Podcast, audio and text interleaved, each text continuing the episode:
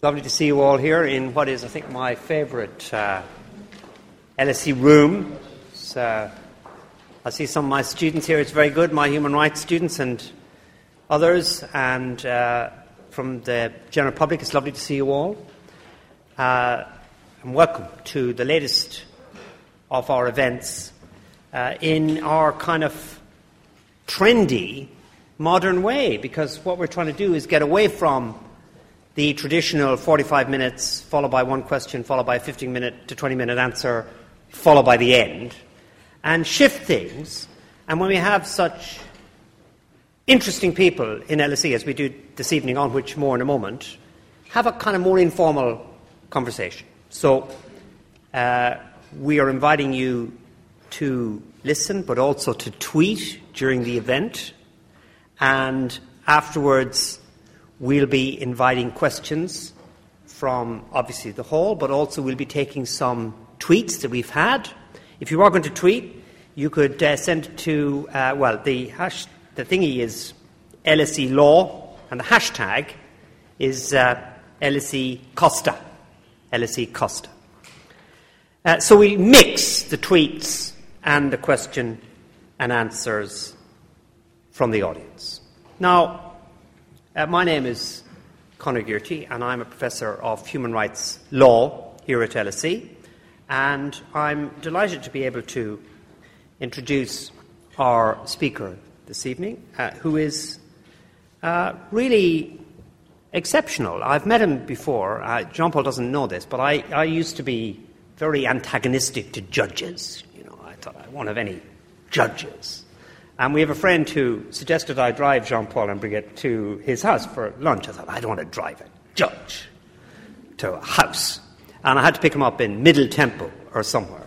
And that's an even bigger prejudice. I'm a mass of these prejudices. Uh, but by the end of the journey, I thought if there was one person in Europe upon whom I could trust my life, it was Jean Paul. We had a marvellous conversation. And that he was then, as he had been for, was it five years, president of the European Court of Human Rights made it all the more remarkable that he should have such an interest and a humane engagement in the world. I was really delighted to have met him and his wife, and to have him back at LSE is a tremendous thing for me, personally, as well as I think for LSE. He has, in fact, in the best traditions of a pushy journalist, written a book, which he has here, and it's actually an impressively, attractively presented book in French, but relatively easy, clear print and easy to read. And I was thinking we might try and get a translation into English.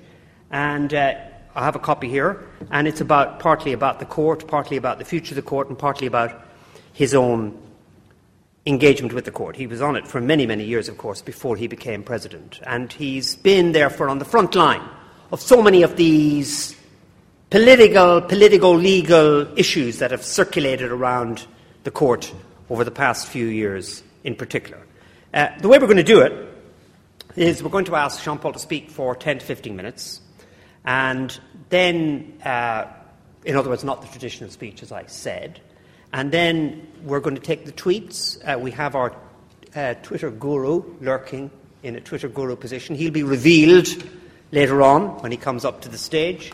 Uh, but that does not mean, as I've said before, that you're not allowed to do something very traditional, which is put your hand up and try and catch the chair's eyes. We'll mix and match like that. Uh, there'll be a lot of, we hope, conversation, and we think we'll finish ooh, at about 10 to 8 or so, uh, or earlier if, if we wind down. So I think that's it from me. I'd like you all, in the best traditions of LSE courtesy, to welcome Jean Paul has come over from Paris today to see us and uh, welcome him in the traditional manner. Jean Paul Costa.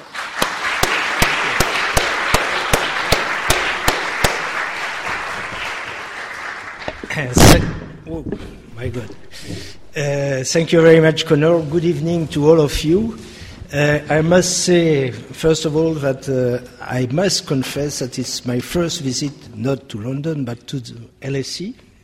Uh, probably not the last one, but certainly the first one today.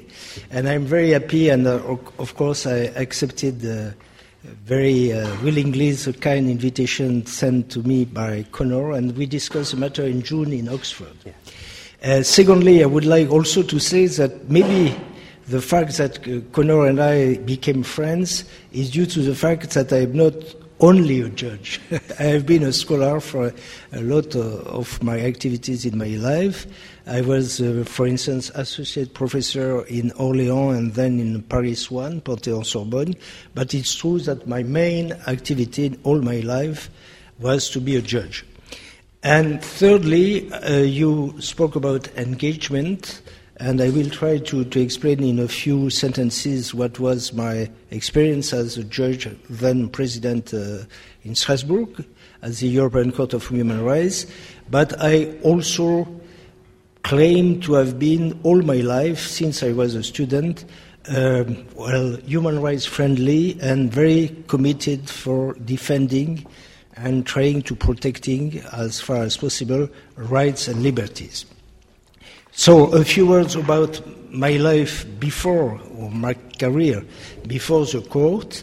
Uh, well, I was a lawyer. I studied law and political science and uh, public administration in Paris, in the Faculty of Law in Sciences Po, with, uh, which is a little the same as the, the LSE in Paris at the École nationale d'administration. But I entered the French Conseil d'Etat, and Conseil d'Etat is a typical false friend in the sense that it's not only a body which is supposed to counsel the state, the government, the authorities, but it's also the main administrative tribunal in France. You know that at the difference of Britain, France has or has had uh, since more than two centuries two kinds of courts, judicial courts, and at the head the Court of Cassation, and administrative courts, and at the head of the pyramid the Conseil d'État. And I was mainly in the judicial branch of the Conseil d'État, so I, have been a, mainly a judge for almost uh, all my life. In 1998, I was still a member of the Conseil d'État and uh, associate professor of public law in Paris and I was placed by France on the list of three candidates uh, for the elections of judges at the European Court of Human Rights. And uh, fortunately for me, uh, I was elected by the Parliamentary Assembly of the Council of Europe. This was in 1998. Uh, six years later, in 2004, I was re-elected by the Parliamentary Assembly. And uh, eventually, at the, the end of uh, 2006, my fellow judges elected me as president of the court when the former, the previous president, Lucius Wildhaber, from Switzerland, left the court. I was elected by my colleagues for three years, re-elected after three years. They were not so dis- dissatisfied with me, I hope. And, um, but I could not uh, end my second term of office of uh, three years due to the age limit. And at the end of 2011, I had to leave the court. I could not uh, really uh, believe that I had the age, but my passport was against me, and I was obliged to, to admit the truth. Uh, so I left the court a little more than a year ago, and I'm still very much interested in uh, human rights. Uh, one of uh, the evidence of that is that I've just um, published this book. Uh, whose title is La Cour européenne des juges pour la liberté, the European Court of Human Rights Judges for Freedom, and it seems to me that Judges for Freedom is a title that reflects well the uh, commitment and the activities, the daily activity of the judges in Strasbourg. Now, a few words about my experience as a judge, eventually as president of the court. There are two very different jobs. Uh, a judge of the European Court of Human Rights is a very uh, fully booked, uh, hardworking man or woman. Uh, we have uh, rather 35 to 40 percent uh, judges were women, which is not parity, but not, uh, not very far from it. Um, so very hardworking because, as you know, the, the number of applications uh, brought to Strasbourg has increased very, very quickly since 1998 when the court became a permanent body and when the former European Commission on Human Rights disappeared and it remained just a quote. But at the same time, this uh, work is extremely interesting, uh, sometimes fascinating, because you are confronted with all branches of law, all aspects of human rights, from the very serious violations of human rights, including uh, uh, right to life, prohibition of torture, prohibition of slavery, and, and so forth, to some procedural aspects such as a fair trial, but fair trial is, of course, extremely important as a guarantee for all other rights. So people are in a situation which is heavy but fascinating, and at the same time, the judges in Strasbourg have to be not only very highly qualified, but also absolutely independent and impartial. And one of the reasons why it's so important for them, all judges have to be independent and impartial, but in Strasbourg it's more so since, according to the convention which created the court, uh, every judge is not only entitled but obliged to sit in the benches when there is a case against their own country. And you can imagine that if a, a judge is not impartial, he, he, would become a kind of advocate of his or her own country, and the system could not work because it's based on international activity and international responsibility. I could give you uh, some uh, answers to your questions as regards uh, the work of judge, but I, I immediately pass on to the, the, my experience as president of the court.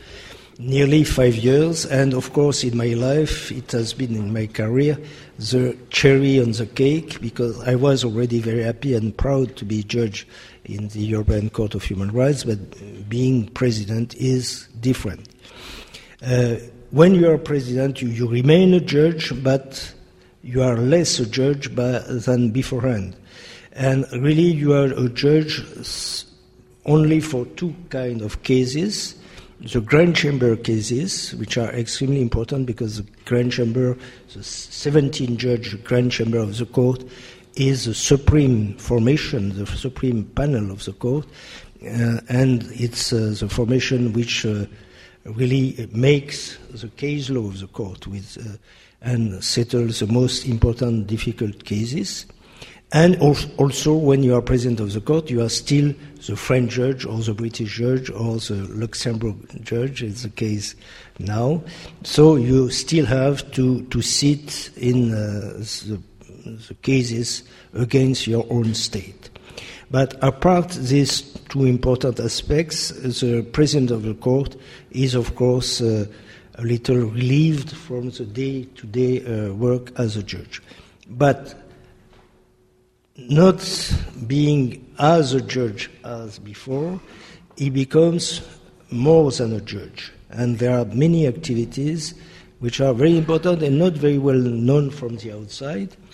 Uh, first of all, the president of the court is a primus inter pares, so he is in principle on equal footing with uh, all his fellow judges, but he has, of course, to lead the court. Uh, he has to supervise the management of uh, a court which uh, includes 47 judges, one for each member state, but also 650 uh, staff members, members of the registry. Of course, there is a registrar of the court who is very good I worked with uh, the, the, one who is still a register, uh, Erik Fribergh from Sweden, and as I said, he is absolutely good, but still you are the president of the court, and if something does not work, at the end of the day you will be uh, found responsible. So it's uh, uh, the management of a kind of uh, small, medium company of 700 people. Secondly, you have to represent the court in many senses. You have to, to be the interlocutor of the press and the media, and you, you have many interviews from journalists, from people from the TV, and so on. Sometimes it works well, sometimes it's more difficult. You have also to represent the court with the member states themselves. And the president of the court is obliged, uh, it's uh, very interesting, but of course very uh, tiring at the same time, to pay official visits to the states.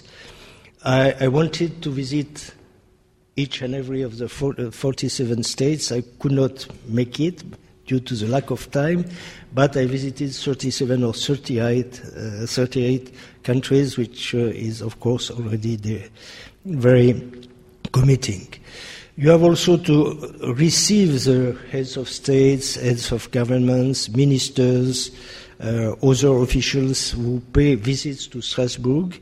As you know, uh, Strasbourg is not only the seat of the court, it's also the seat of uh, the Council of Europe, and many uh, political leaders or high personalities uh, come to Strasbourg and usually have meetings with the Secretary General of the Council of Europe, the parliamentary assemblies, they make speeches.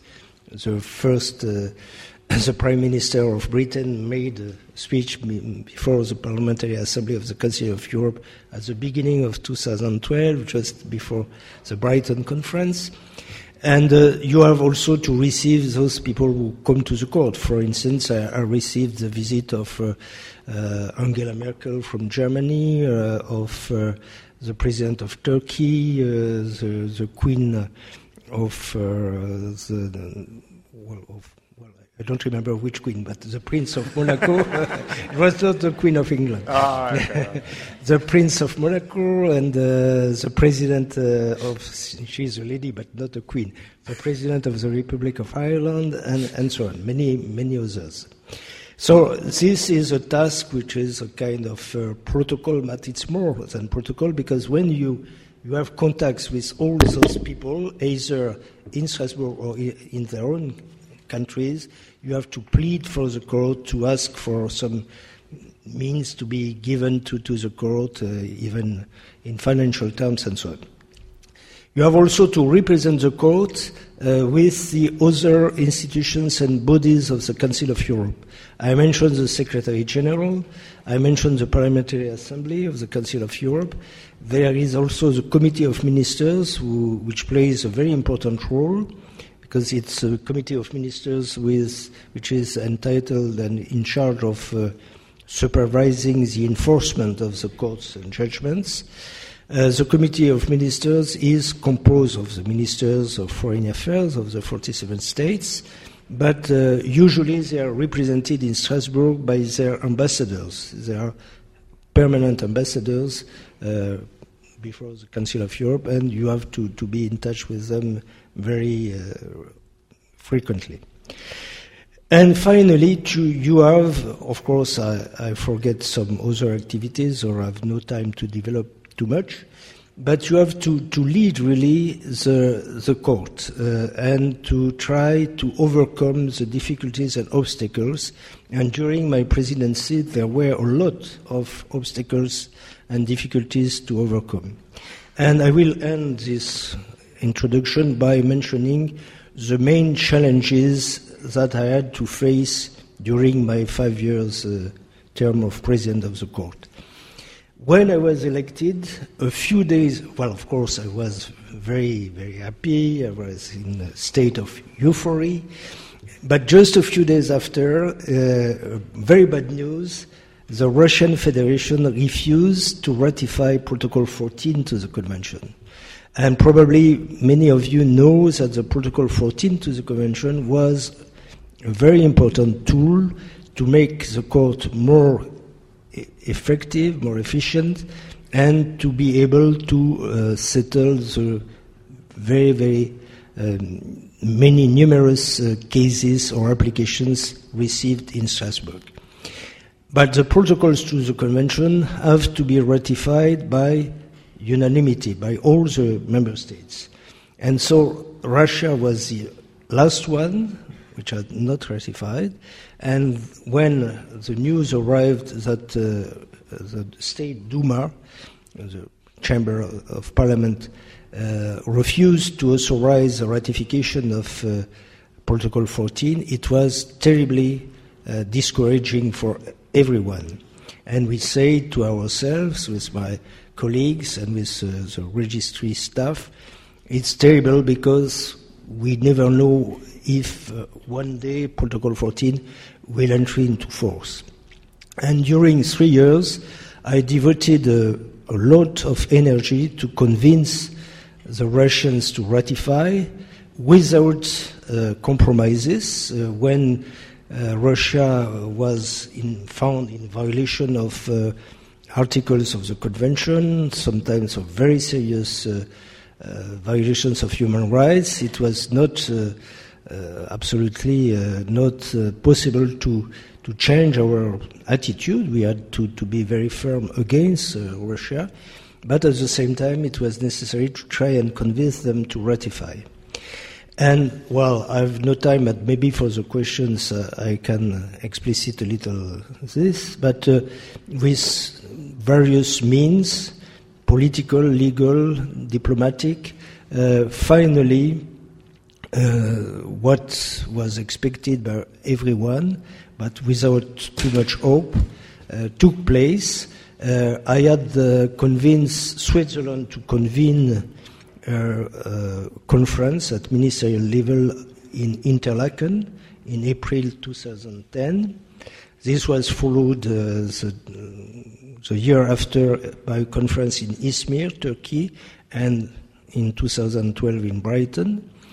But the very uh, day of the opening of the conference in Interlaken, the Russian Minister of Justice for Justice came to Interlaken with the instruments of ratification of Protocol 14. And this was, of course, a great victory, and I was so happy to have this uh, challenge uh, won. Well, I, I, could also mention briefly some other challenges. Political crisis. Uh, sometimes countries within the Council of Europe and within the European Convention on Human Rights are conflicting between themselves, and of course with very bad consequences for the atmosphere, but also for the, the human rights themselves. I can mention Cyprus and, Tur- and Turkey, for instance, Armenia and Azerbaijan, uh, Georgia and Russia, and this was a terrible crisis the in summer 2008, in August, there was even a war, a short war with, between Georgia and uh, Russia, and this had some repercussions even inside the court. And uh, there, there was an application of Georgia against Russia, but I can also give some details afterwards if you wish. And of course, the last political crisis, well, there was also a, crisis, a political crisis between Russia and Baltic states, uh, such as Latvia, with consequences on the cases and the case law. And finally, the last political crisis was not between two states, but between one state, Britain, and the court, uh, with uh, this conflict about um, the judgment made by the court, by the court uh, which concerns the right to vote of the detainees. And uh, you know that this is a conflict which is less acute now, but still not completely solved.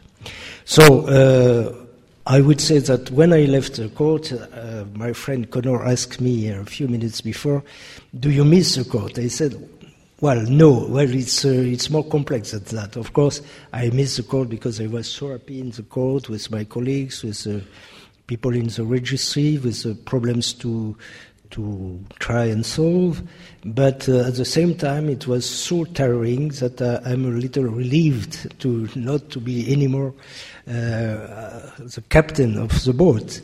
But uh, also, it's very important for, for me, it's my philosophy, but it's very important for any institution that you turn the pages, younger people arrive, take their responsibilities, and have to, to make things advance.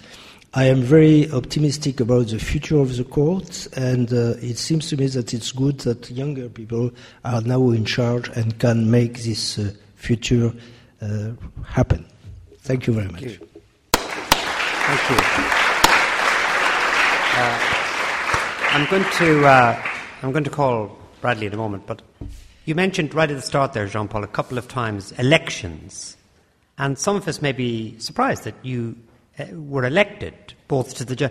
Was there much politics? I mean, did you have a rival candidate to be president of the European Court of Human Rights? Or when the French were promoting you, did you have to see off other candidates? How political is that process of appointment? For becoming president, you Well, mean? both in a way. First Yes. becoming a judge and then becoming president. Uh, becoming a judge, well, the convention is very clear. Uh, when uh, uh, there is a vacancy for a state, uh, for any reason, uh, the state uh, is uh, obliged uh, or called for uh, having a list of three candidates, possibly of, the, of both genders, and sometimes the Parliamentary Assembly of the Council of Europe re- refused some lists because, for instance, there were no women on the list.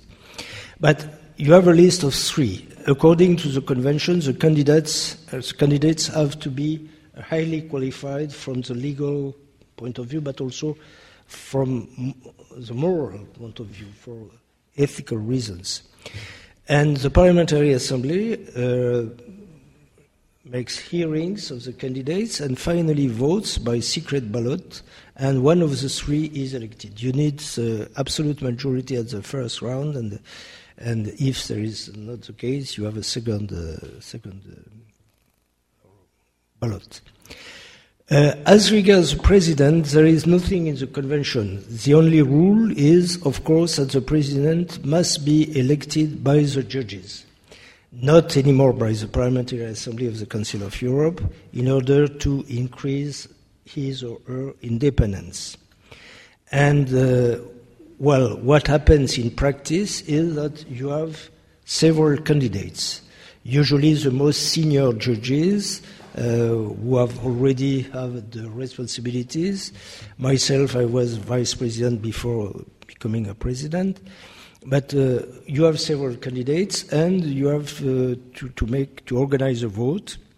And the rules of the courts provide for a rule, which is if one uh, candidate gets um, the absolute majority, is elected. If not, the last in rank is eliminated, and it's uh, like quarter-finals, semi-finals, and final. And when I was elected, there were four candidates, and we have we had three rounds. And finally, I, I was uh, the winner. Uh, so it's uh, it's really, in a sense, it's democratic. It's as I said, you have no interferences on the states of the states. It's really the judges who try to vote for the best ones.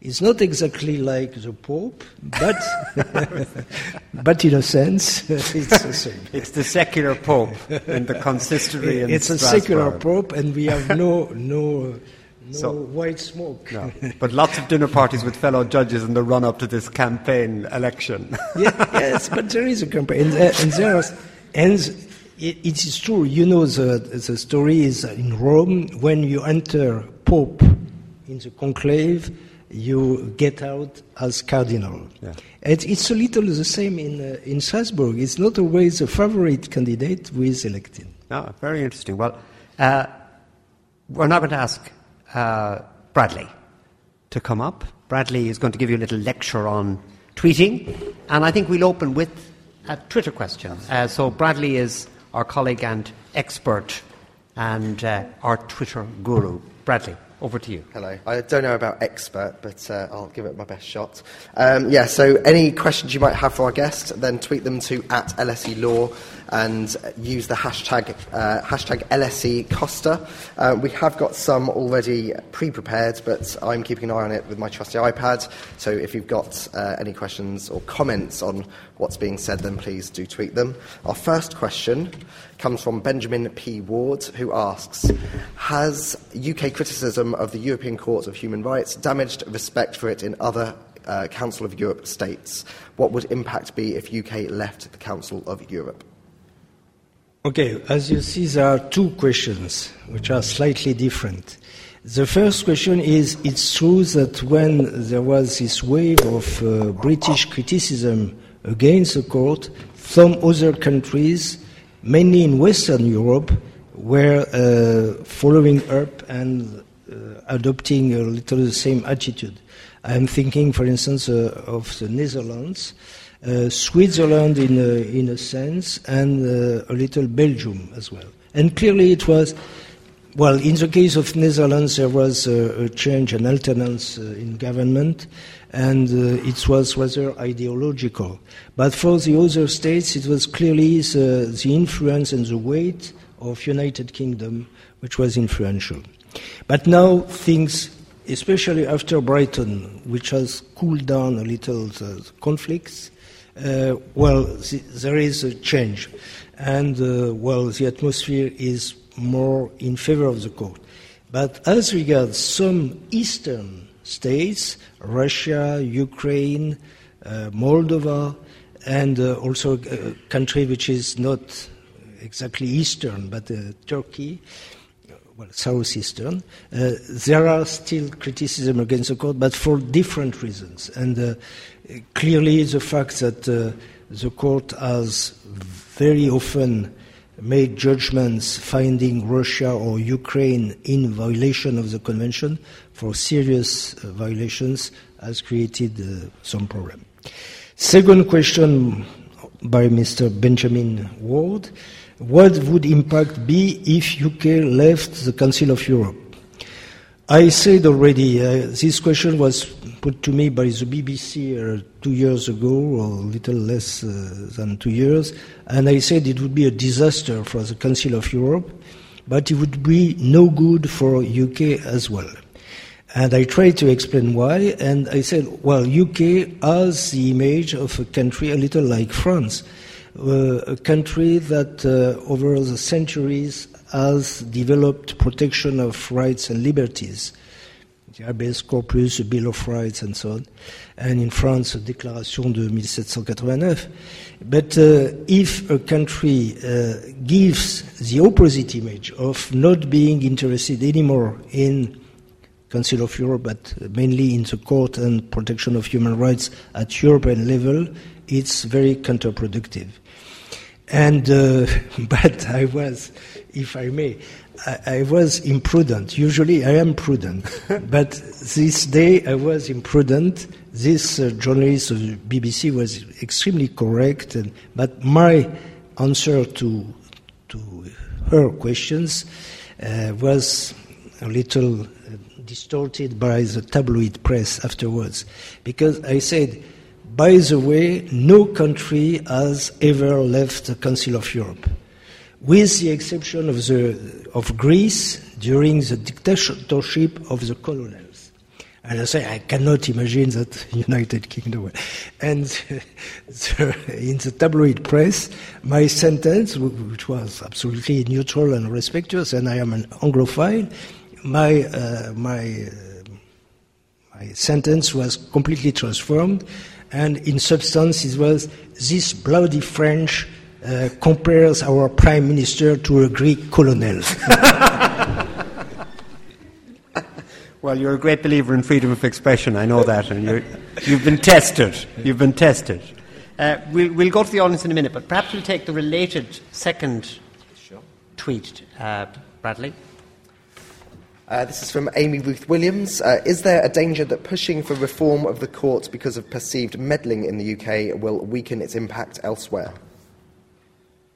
Well, it's a question which is not completely different from the, the first one, from the previous one. Uh, yes, there is uh, certainly there is a danger because you know uh, human rights have been in crisis in Europe uh, since the beginning of the 21st century. Uh, because, of course, of the 9/11 and uh, all the crises uh, linked to terrorism in the United States, in UK, in Spain, in some other countries, and people, as public opinion, and uh, we can understand that, uh, are sometimes more keen on uh, security than on liberty. And so, when there are criticism of a court, an institution like the court, uh, which is supposed to defend liberty without neglecting security, of course. But, uh, well, there is a kind of uh, misunderstanding or bad understanding by public opinion in many countries.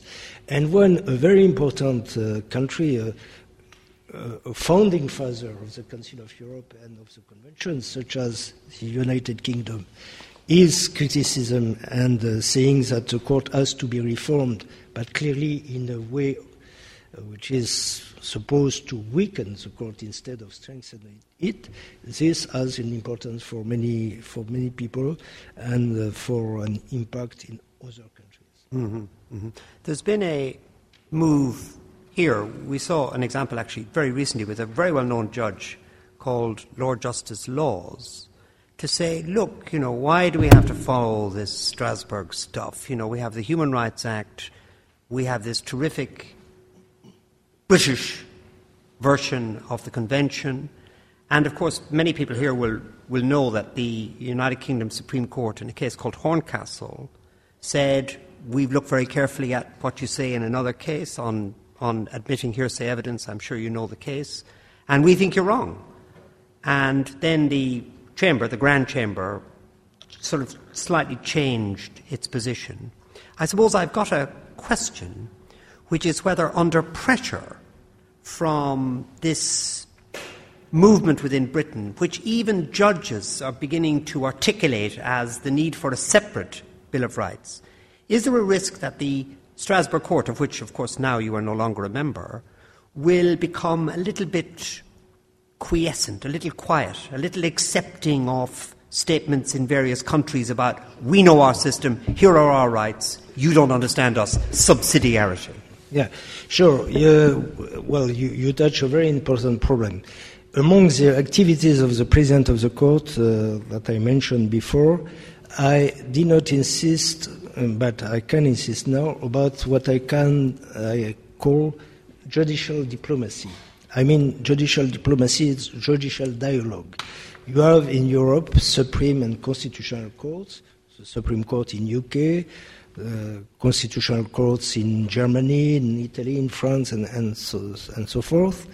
And sometimes these courts have the impression that the court is deaf and dumb, and at least deaf, and uh, don't understand well or don't listen enough to uh, the judgments and rulings made by the national courts.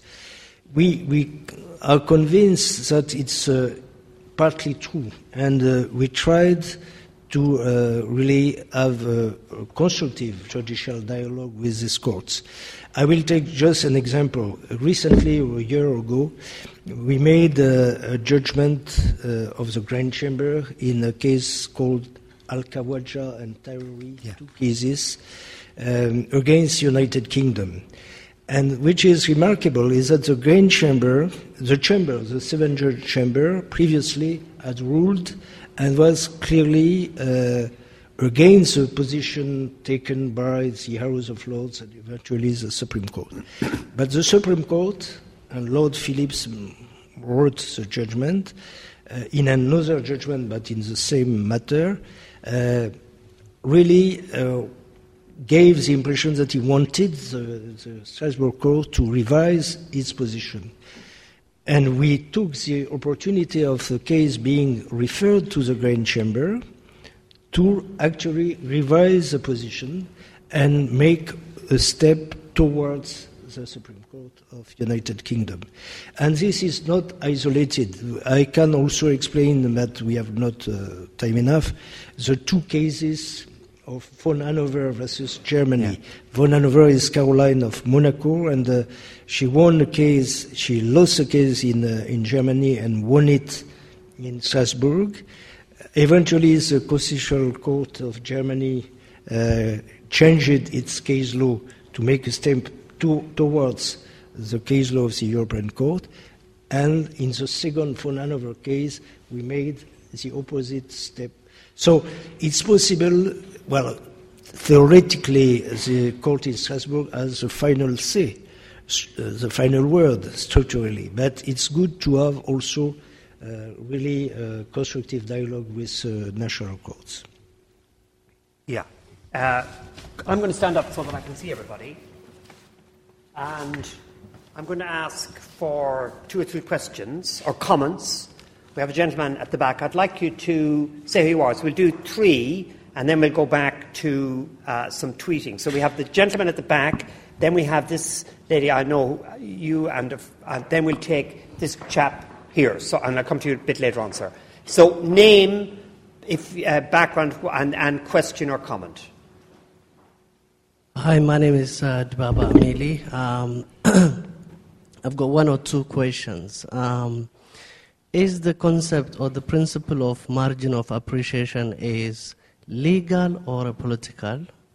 And how often do you use in favor of the states, member states? Second, uh, does European Court of Human Rights encourage the developing countries' judicial system? Do you have any scheme or has anybody approached the courts to support them uh, to upgrade their systems. For example, from Africa or Latin America or Asia or anywhere else. And this is my question, but the main question is the margin of appreciation. How often do you use them? That's I want to know. Thank you. Okay, we'll take two more, but political or legal, I think I heard as well. Uh, front end. Uh, if you don't mind, I will. If you don't mind, I immediately yep. answer these two questions because they are both important. The margin of appreciation is really a, a judge made doctrine or theory. It was not in the convention, it was created by the court itself when the court realized that for some matters it's important to leave a margin of maneuver to the states.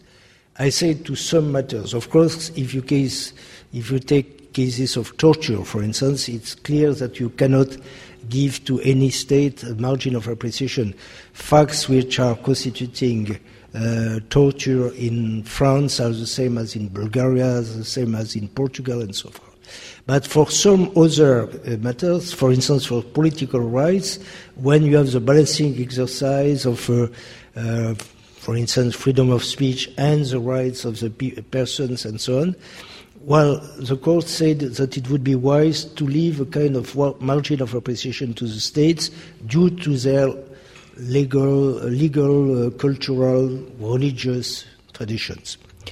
As regards your, uh, well, and uh, ironically, the margin of appreciation, as you know, will be put in the convention, in the preamble of the convention, due to the Brighton Declaration. At the end of the Brighton Conference, a declaration was adopted by consensus by all the states, and saying that subsidiarity principle and margin of appreciation should be in the convention. And finally, the, the best place will be the preamble of the convention. But it's a little ironical because I repeat that the court itself gives this kind of uh, safety valve to, to, to the states.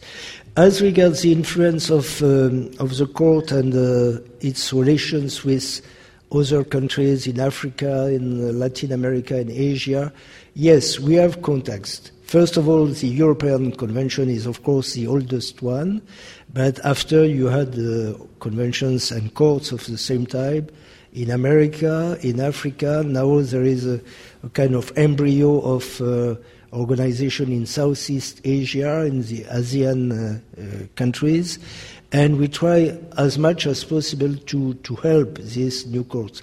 But it's not unilateral. I mean that we also take benefit of what is uh, said and decided by other courts. For instance, um, well, Latin America was famous, sadly famous for uh, disappearances of people. Uh, and, uh, and the uh, Inter-American Court of Human Rights in San Jose de Costa Rica developed a very interesting and very courageous, uh, courageous case law saying, well, if someone disappears in uh, mysterious circumstances, it's up to the state to explain why this person was not found and at least whether the investigation was correct and so on.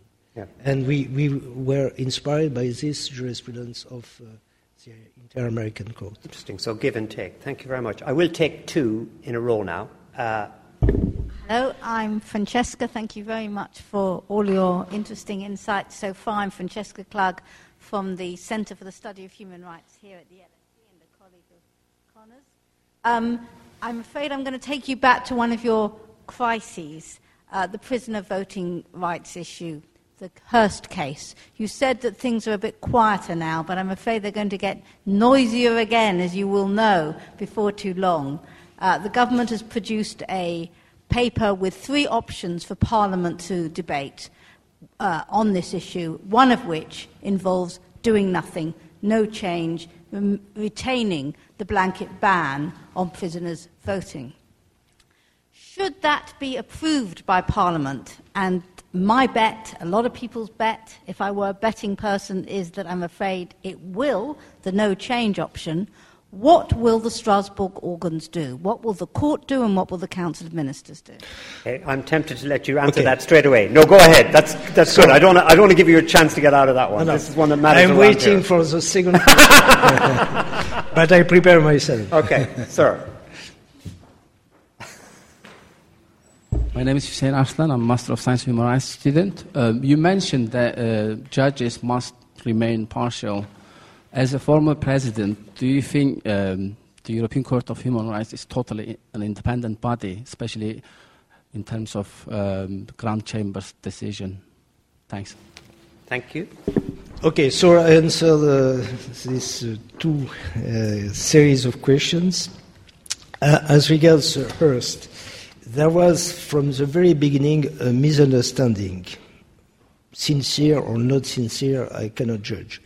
In Hirst, the Grand Chamber uh, of the court said simply that the blanket interdiction to any detainee to vote was excessive in terms of uh, protocol uh, article 3 of protocol 1 right to vote why so because well the decision uh, well the legislation if you wish was such that any person whichever the reason why he was a detainee uh, whatever duration of uh, the penalty and the imprisonment uh, was uh, prevented from voting. And what the Committee of Ministers, which is in charge of uh, the execution of the court's judgments, asked to uh, the UK government and parliament, but since 2005, because first it's a, a judgment of uh, seven, eight years ago, is to adopt a legislation which would respect the uh, interdiction of a ban, a blanket ban, and give a kind of more flexible uh, legislation.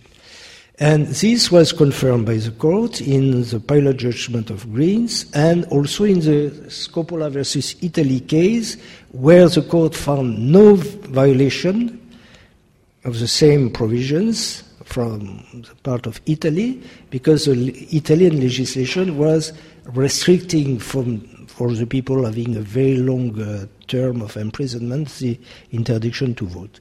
So, uh, your question is also what will the Strasbourg organs do? You know that uh, the Committee of Ministers recently, just before Chris- Christmas, uh, gave 18 months more to the UK authorities to adopt a legislation which would fulfill all these case law of the court, Hirst, Green, Scoppola. What will happen after? Uh, I, well, I would not like to compare the UK to, to Greece, but, uh, but Be imprudent one, tonight. One of the only cases where a country refused really to, to execute a judgment of the court was in the case of the Greek refineries against Greece. And finally, after many years, too much delay, but the judgment was enforced. So this time I would wish that uh, Greece would be followed even when it's virtuous.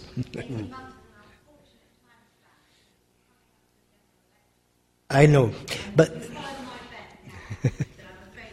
That, yes, for, for, but tho- for those, for those who didn't hear that, No, and will be probably, it's, it's tying up with the, coming up with a general election. So I think Francesca's making that point just for people listening. Yes, but uh, uh, frankly speaking, it's it's not uh, to the court to, to well, it's a committee of ministers which is sovereign. And, you know, in 1998, uh, a big progress was made when all the adjudication powers of the Committee of Ministers of the Council of Europe were suppressed, and the court became the only judge. But still, the fact that a political body such as the Committee of Ministers is in charge of the execution of judgments is also sometimes uh, subject to criticism. Does it frustrate you, Jean Paul, just before we go to the next question, does it frustrate you that your implementation of your judgments is handed over to what is quite explicitly a political body? Is that frustrating? Well, uh, well, it's a difficult question um, because as the Committee of Ministers, I will answer the question about the impartiality Yeah. of judges. But the political people, all the ambassadors uh, who compose the community of Ministers, they must not be impartial. They are political people, they, found, they find compromises, they try to reach consensus and so on. So it's more a political fight. And uh, if a country is uh, really a strong country with uh, some influence and so on, he has more chances, uh, this country has more chances to be, let's say, uh, uh, to- have a committee of ministers indulgent. And if it's a small country, very weak, it's different. Okay, I will take the thank- question about Yeah, impartiality. uh, well, um, the composition of the Grand Chamber is something uh, that I have to explain. Uh, according to the convention, you have in the Grand Chamber a core of uh, six judges, the president of the court, the two vice presidents, and the three uh, section presidents who are not vice presidents of the court at the same time, who in principle sit in all grand chamber cases. So this has been, uh, let's say, conceived by the drafters of the convention to uh, ensure some consistency in the case law. Because if, if you have five, six judges who are always in the grand chambers, they normally are consistent in the case law, and this is good for the credibility of the court.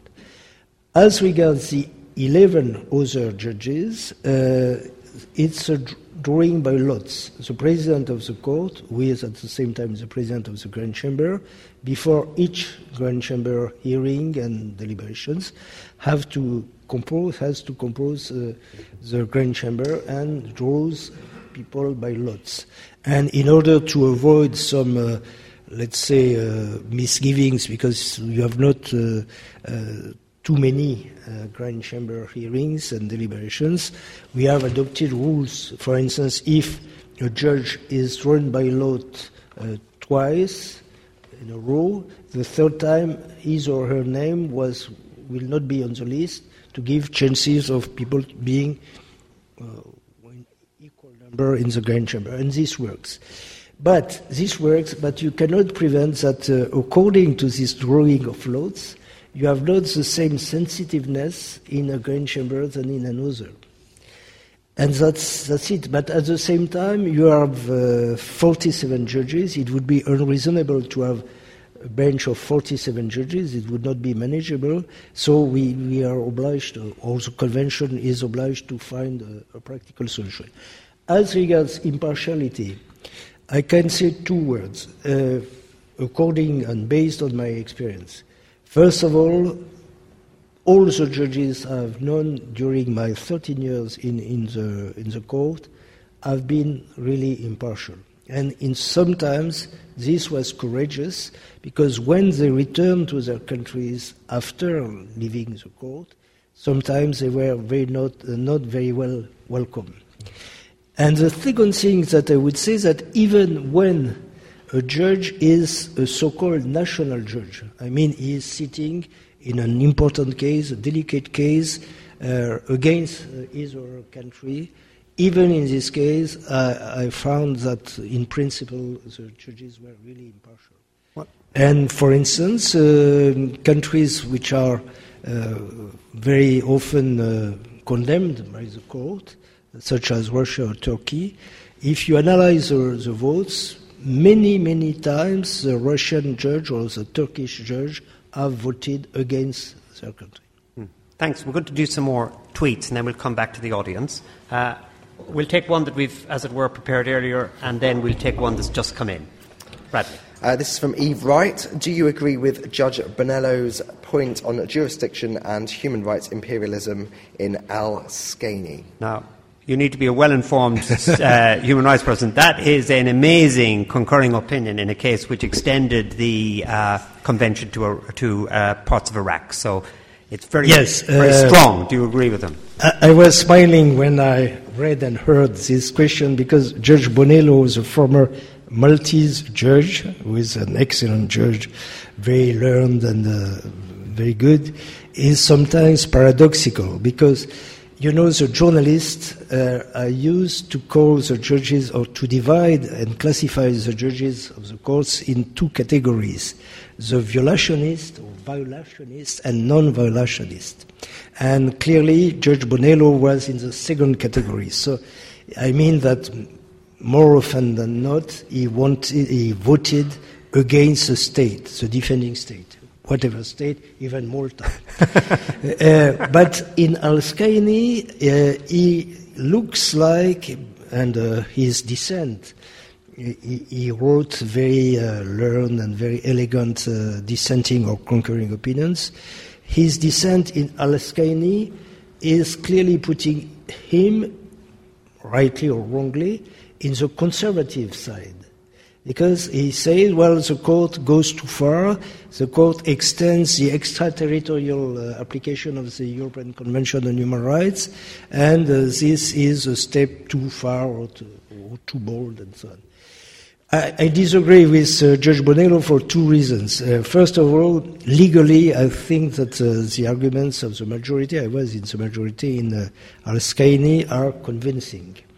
And secondly, uh, it's a re- reason which is more, let's say, tactical, or not tactical, but uh, I mean, it's an evolution of international public law, and even the high judges in UK have adopted the same attitude. So it's not an isolation of uh, the court.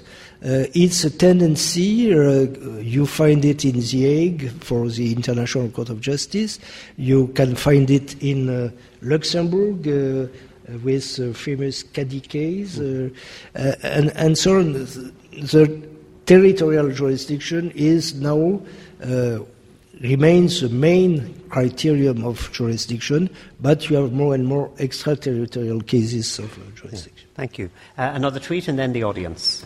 A question from at commentator01, which is Ethan Nolan.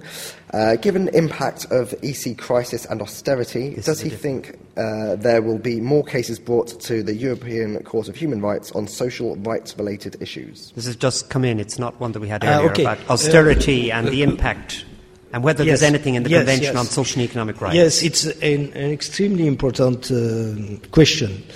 Uh, first of all, I, I recall, I remind you that uh, uh, normally the European Convention on Human Rights does not cover social rights. The social rights at European level are protected under another instrument of the Council of Europe, the European Social Charter, which is less binding or at least less judicial than the convention.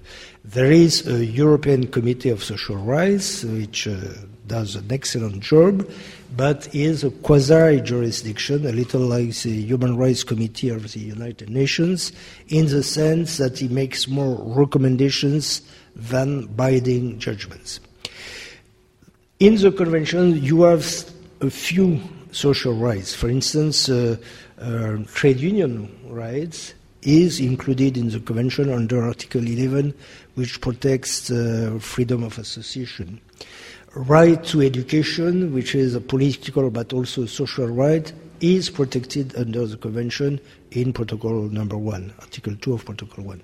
But the big majority of uh, the social rights, health, uh, work, uh, uh, social security, and so forth, are not protected under the convention which is reproached uh, to the court now, and especially in the times of austerity and crisis, is to have extended the social rights and at least for some of them, introduce them in the convention by a kind of uh, judge-made uh, decisions. And personally, I am sensitive to this argument. It seems to me that what was possible, let's say, 20, 30 years ago when uh, there was expansion, growth, and so on, becomes less realistic now. Because if the countries become poor or at least have less possibilities of uh, expansion and growth, the welfare state has not to be extended. It, it has to be protected, not decreased, but extended would be a little paradoxical and unrealistic. And this could give birth to criticism against the court, which would be, according to me, well founded. Yes, thank you. I'm going to get up to see people. We've got this gentleman. We're going to. There's so many hands. It's fantastic, and we're rattling through it. But we need to be fairly disciplined in the questions we ask. This gentleman, uh, short question. The lady just behind him, and the gentleman just with his hand up on, on the left. Your name and a shortish question, if you could. And I think we'll take all three in a row, Jean Paul. Okay. Uh, thank you, uh, Monsieur, Monsieur Costa and Professor Gearty. My name is George Davis. I'm an Iraqi. I want to ask you a question, or two questions, matter of fact. When the late President Saddam, who was apprehended by the American occupiers but was not treated as a prisoner of war, was handed to despots governing Iraq and was subsequently tried for misdemeanors which was, he was not charged with initially and subsequently was executed. And is it open for me as an individual to indict Tony Blair for the crimes he committed against Iraq and against my family specifically? And what options do I have also to indict Sarkozy, uh, President Sarkozy, for in, inciting the violence in Libya? Right, and it may not be that you can answer as president, former president of the European Court of Human Rights, but we're grateful for the questions. I think this lady was it? Did I have you next? Coming microphone on your left, madam, and name and short question. Um, hello, my name is Katya Ivanova, uh, and I'm at the European Institute at the LSE. Um, oh, sorry. that was a rather dramatic pause. We allow people from the I heard a very charming voice, but uh, I did not know where the voice was. yes, Please. Ahead. And um, if you can speak a little louder also. Yeah, um, yeah sure. Um, I have a question regarding the um, Roma minority. Yes. Um, it has been said by uh, European Roma rights uh, lawyers that in the past decade or so, um, European anti-discrimination law has become synonymous with uh, Roma case law, uh, and I just uh, wanted to briefly to talk about uh, how uh, Romani case law came on the uh, European Court of Human Rights agenda. You have had a successive stream of positive judgments um, with respect to Romani applicants. Uh, and uh, my second question has to do with uh, impact of those judgments uh, on Roma-related policies uh, in Central and East European states. Um, for example, if you could comment a little bit on the implementation of the judgment of the 2007 DH and others case and the mandate for desegregation in state schools uh, in um, in national schools. Um, well, yeah. Okay, we'll take it at that because the MPEC's an important one, and we'll speak to that. And lastly, in this round, lastly, uh, chap who's already got the microphone through pre-planning. Thank you, John Paul. Uh, Luke McDonough from the Law Department here at LSE. I wanted to ask you about um, whether you think that there's a danger that the European Convention um, is be- steadily becoming subverted by big business. So, for example, last year there was the claim by a number of hedge funds who were owed money by Greece that if Greece defaulted on its debts, they would take a case to the European Court of Human Rights. Uh, on the basis of deprivation of property. So, do you think that such a case would be a subversion of the purpose of? Excuse me, which case, uh, Greek case, are you mentioning? Th- th- this case hasn't come, but uh, yet because the um, Greece has not defaulted on its on its debts, but um, several hedge hedge funds threatened that if Greece refused to pay its bondholders, they would take a case to the, to the European Court. And we remember King Constantine, who made a little bit of money once upon a time at the European Court. Okay, well, uh, in answering uh, your questions, sir, and uh, also your questions, madam, uh, I would like to, to remind all of you that the, the court does not choose its cases. It's dependent on the applications. And uh, it explains why uh, certainly we will never, we, my former colleagues will never have to, to adjudicate cases about uh, former president of Iraq or former president of Libya because there are no real uh, grounds for that, no applications.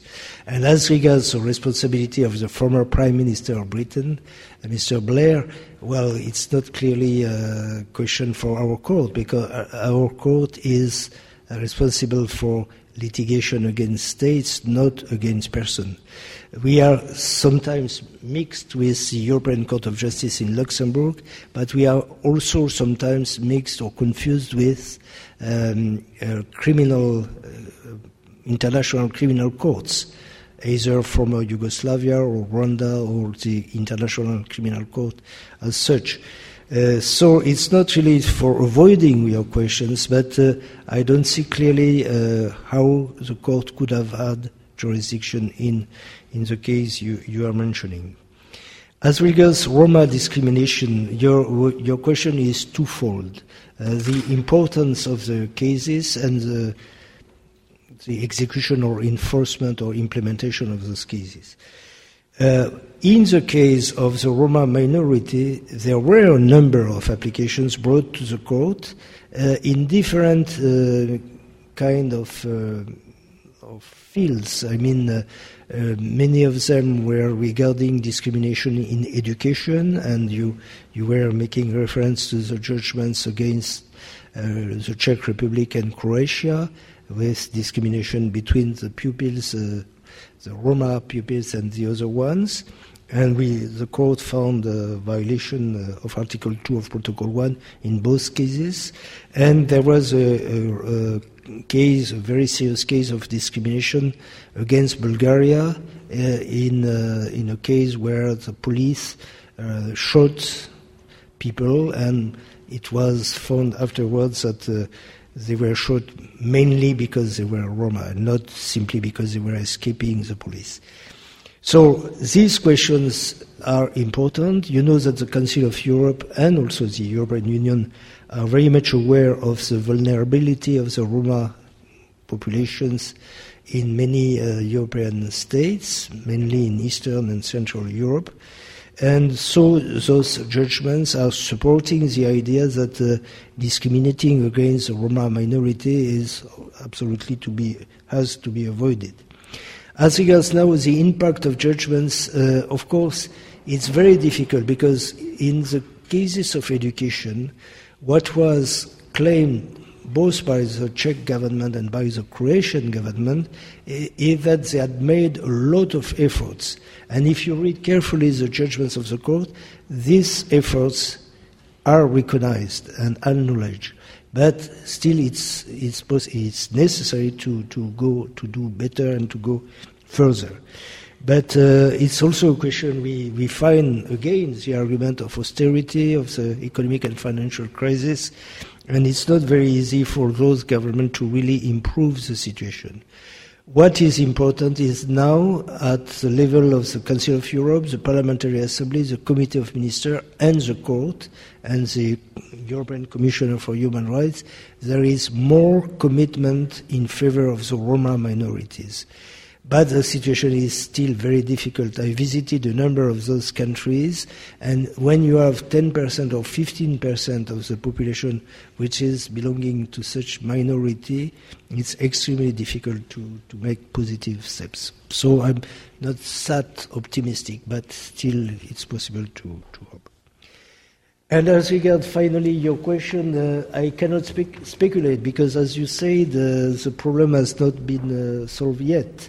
And um, which is true is that uh, probably we will have more and more cases of this kind.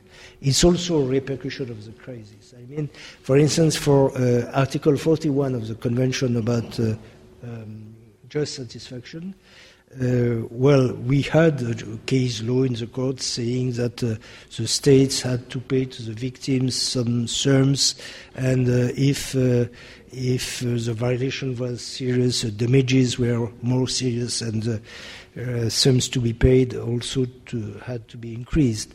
But now many countries say, well, we cannot make it because we have no money anymore for for paying, and let's take an example which is uh, which uh, has struck me. One of my last visits to a country was to Romania, and in Romania they have a structural problem of uh, payment of damages to people who had been uh, deprived from their properties at the times of Ceausescu, and afterwards uh, the post-communist uh, governments and parliaments adopted legislation legislations very favorable to the former owners or landlords.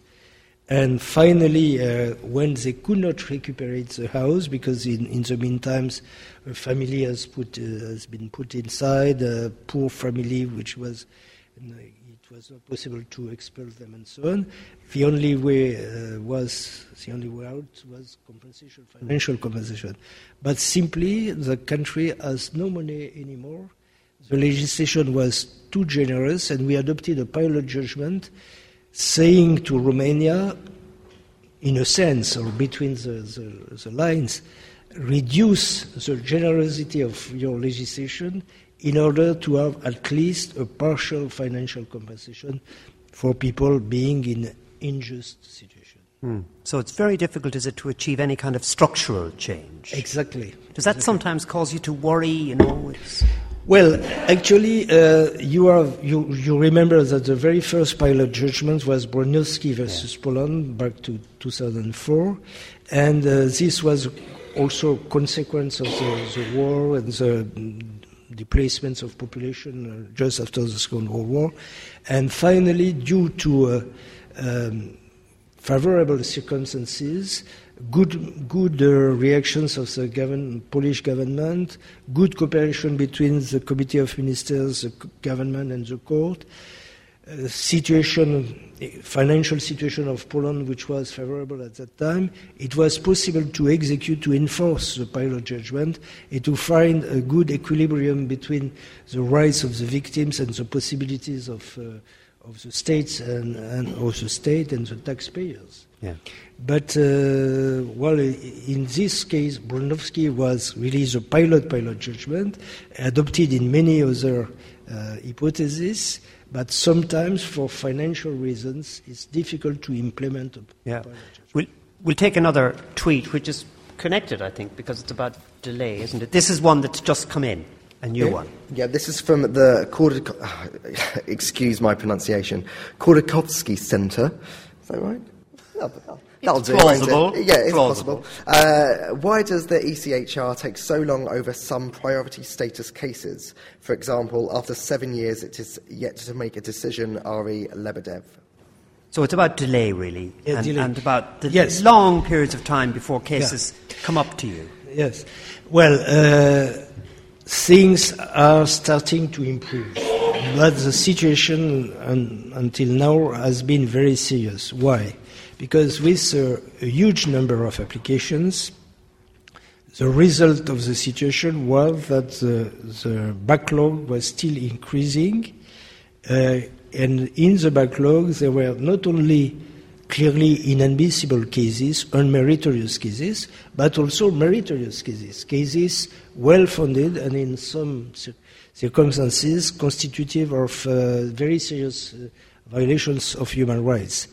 So the court tried to react uh, five, four or five years ago by adopting a um, priority policy, saying, well, we'll try to give priority to the cases which be- become the most urgent, either for the seriousness of the violation or because the applicant is a child or is uh, an old person, uh, and well, some criteria were designed by the, the plenary session of the court, and we have tried to put this into action.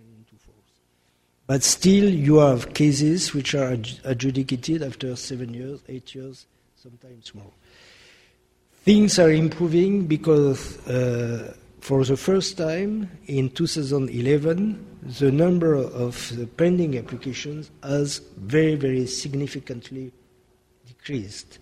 And uh, for giving figures which uh, are very impressive, the, the, highest level was at the end of 2010, uh, well, or 2011, when there was, in the dockets of the court, 152,000 pending cases.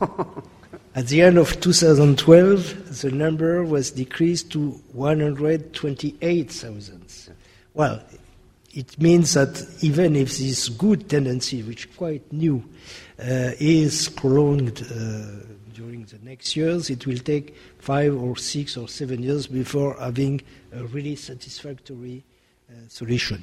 So it's necessary more and more to develop priority policies. Fortunately, you have also the, um, the interim measures, Rule 39 of the Rules of the Court. When there are very uh, serious and irreversible situations, uh, the applicants and their lawyers can ask to the court to take interim measures and to um, order to the defending state to stop the measure. For instance, if uh, well, the, the, best example is uh, an alien who is subject to expulsion or extradition or whatever to a country where he faces, he or she faces serious violations of human rights, torture, uh, inhuman de- and degrading treatment, sometimes right to life, because if you expel uh, a Chinese dissident to China, he, he can be uh, to death penalty and yeah. even executed. So, uh, and you have other examples, not only aliens, but for instance, we have uh, had a, a, number of Georgian cases where people were detainees in prison and uh, uh ill and not cured in prisons, and uh, we had to decide in the court on the basis of interim measures to order Georgia to send those people in hospitals to be very well taken care of. So, even if the situation is bad, there are some, let's say, accommodations yeah. or attenuations of. Uh, very interesting. But uh, the question is, of course, very relevant, yeah. and I hope that if you invite me within five years, I can come with uh, good news from Strasbourg. uh, I'm going to take a couple from the floor and another tweet. So I'm, I see the gentleman at the back who may have already tweeted anyway. We'll take you.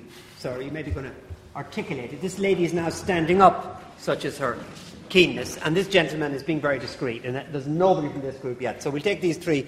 It'll have to be very quick, but say who you are and what your question is. Uh, I have already tweeted, I'm sorry. Um, I, am Adam Wagner, I'm a barrister. Um, just, I wanted to go back to Judge Bonello, um, and I mean, isn't that judgment exactly the kind of crossover into politics which, the, which shouldn't be happening at the courts. And I, I, I know that you were asked whether you, you, agree with it or not, but just isn't that exactly what shouldn't be going on? Just on judges, are there judges that come to the courts um, from whatever kinds of states which you know are not as good quality as, as other judges? Um, and is anything done about that in the court? For example, are they kept off key cases? Are they trained? Yeah good. There's a lot of people who say, I, I want, need to take two more, but that is a point of view you find in this country about some of the judges from people who say they know about it. So it's an important one to address. The lady who was standing up now needs to ask a pretty short question, having said who she is. Madam. Angela Ellis Jones, what would you say to the criticism that from the 1970s onwards, many um, European Convention, a Court of Human Rights judgments have been just a distillation of left wing prejudices, um, and the interpretation of the Convention has been done with a strong bias to the values of the left. speak a little louder, please. Uh, I have difficulties to hear you. um, the criticism that since the 1970s, many European court judgments have been just a distillation of left wing prejudices, and that the convention has been interpreted with a bias to the values of the left. For example, in Britain, we have umpteen foreign criminals whom we're expected to um, allow to conti- continue resi- residing in this country, whom we would love to send back, but apparently we, we can't because they would face persecution in the countries from which they've come, but they would only be persecuted because of wrongful acts that they've committed there. So, quite frankly, Right. it's just their own Thanks. fault. Thanks, Angela. That's built into a bit of editorial, but we get, you get the point about Europe being a distillation of left wing positions, which is an important criticism of the court. I we've hope you understood. Could you reformulate a little? Uh, I'll, I'll, I'll reformulate in a way that Angela will approve of, I think, that there is a common view that the court subscribes to what the questioner described as kind of a set of left wing assumptions about how society should be organised. And that therefore human rights has become, I mean, we don't want to get into it too much, but it's an important point, has become a kind of politically agenda for the left. That would be the question. The examples we can take or leave, I think, but that's the question. We have one last question. This gentleman is now going to ask it. Hi Sir. there, thank, thank you. Uh, first of all, thank you for coming here to speak to us all. Uh, my question is. And you are who? Um, yeah, of course. Um, I am Young Byun. I'm a second year law student. I'd like to ask uh, to what extent has the inclusion of countries with um, authoritarian governments and dodgy human rights records at the very best, um, to what extent has the inclusion of those countries um, has affected a the authority of the court and changed the human rights situations in those countries? Right, so it's dodgy judges, dodgy countries, dodgy, dodgy political ideology. The word dodgy is an important word to get right in English. Highly suspect. And we need to finish pretty soon, so this is our last chunk. I do hope I am not a judgy judge. okay, I, I try to, to answer the, the questions. Frankly speaking, the second question, I, I, your question, madam, I don't know exactly how to answer it, but uh, please forgive me. But as regards uh, the first question about Al Skeini, well, you know, the, the problem is that uh, a, a jurisdiction in international court like the European Court of Human Rights, when it's uh, confronted with very, very serious violations of human rights, such as torture or ar- arbitrary uh, deprivation of liberty, uh, its uh, temptation should not be to say, well, if the things have taken place elsewhere than in Europe, we just uh, close our eyes and we can do anything for that. That's the reason why, for Al-Skeini, I was not of the opinion of Judge Bonello, and I was in the majority, he was in the minority. And as I said, and I repeat it, uh, it's a tendency of the international public law and the request for justice to uh, try to find solutions and jurisdiction even in this kind of uh, cases. As regards the arrival of authoritarian governments to the Council of Europe and to the court, uh, it's very controversial. I, I tried to answer in my book uh, to this kind of questions. You, you know that after the fall of uh, Berlin Wall, there was a highly political controversy in Europe and within the Council of Europe. Should we accept the new democracies or the authoritarian governments which, which to, to become more democratic, or should let them aside? And finally, the Western European countries, which had the key uh, to, to this uh, question, said, well, it's better to have them inside than outside. Was it a good decision or not? It's also still controversial. Uh, finally, according also to 13 years of experience in, in uh, Strasbourg, not only in the court but watching the Council of Europe and whatever else is uh, around, it seems to me that it was a less unreasonable solution to have those countries coming. Because finally, more or less, even if you have ups and downs, even if you have a, a great failure of the system, which was uh, the Chechen uh, war or the two Chechen wars, um, finally, the, the, presence of the courts, the influence on the public opinion, national and international, was more in favor of countries like Russia, Ukraine, and others entering the, the Council of Europe. Finally, now there is a country which is an alibi. I, I, don't plead for its entry in the Council of Europe. It's Belarus, because Belarus is not only an authoritarian government, but it's really a dictatorship. There is no really uh, checks and balances. There are no checks and balances in this country. There is a, a leader and, uh, and no, no political uh, opposition and so forth. But um, for instance, Russia, it's clear that Russia has created a number of problems to the Council of Europe and to the court. I remember at a certain time I had a, a meeting a few years ago with the president of the Inter American Court of Human Rights. He said, Well, our problem in the Inter American Court is that we have not the United States as a member. And I said, and our problem is that we have Russia as a member. You understand? Uh, well, sorry, madam. Would you like to, to formulate? Well, maybe, maybe, maybe we can in conversation afterwards because we're okay, running out, okay. out of time. But I think it's good that if you have a, a chance to. to yes, but uh, no idea of the answer. uh, it's uh, it's eight, eight o'clock, and uh, a lot of you will be remembering that this is St. Valentine's Day, which is the one day of the year when the English are fantastically romantic. So it's a terrific thing that you all took time out from building emotional lives to come here. And what we've given you instead, uh, you may not have an emotional life, or when you're late for the arrangement, you won't have an emotional life, but you will have had an intellectually stimulating event. I really am committed to breaking down the assumptions behind these public lecture series and having somebody with, crikey, you know, an hour and a quarter to talk to us. And it's a bit of a risk because the individual needs to have the staying power and the intellectual honesty and engagement to be able to do it and not hide behind a script. And what we have had tonight is somebody who's embraced the questions and been really, I hope you won't be written up in the Daily Mail through any imprudence tonight, uh, but you have done startlingly uh, well in terms of trying to address the questions specifically asked. And I'm sure you all feel that. The tweeting has been terrific. There's been lots have come in, both from people outside and people here, and we want to keep these two elements to our events uh, programme for the rest of the academic year. We have Lady Brenda Hale, whom Jean Paul knows well, coming in March, and we have me, me, on Tuesday.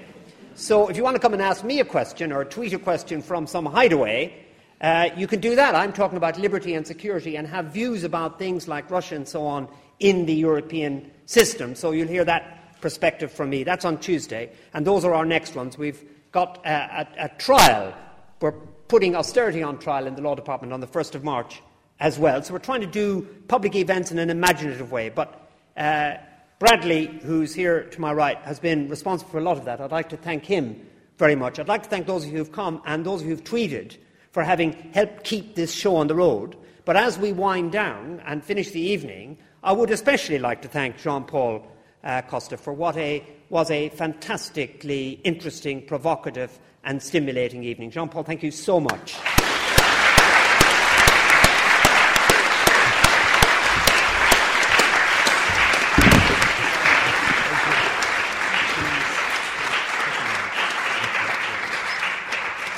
Thank you so much. Uh, I, I, think it would be fair for me to have the final word. Uh, as Conor said, it's Valentine's Day. Valentine's Day is a day of love, and thanks to all of you, you have been lovely.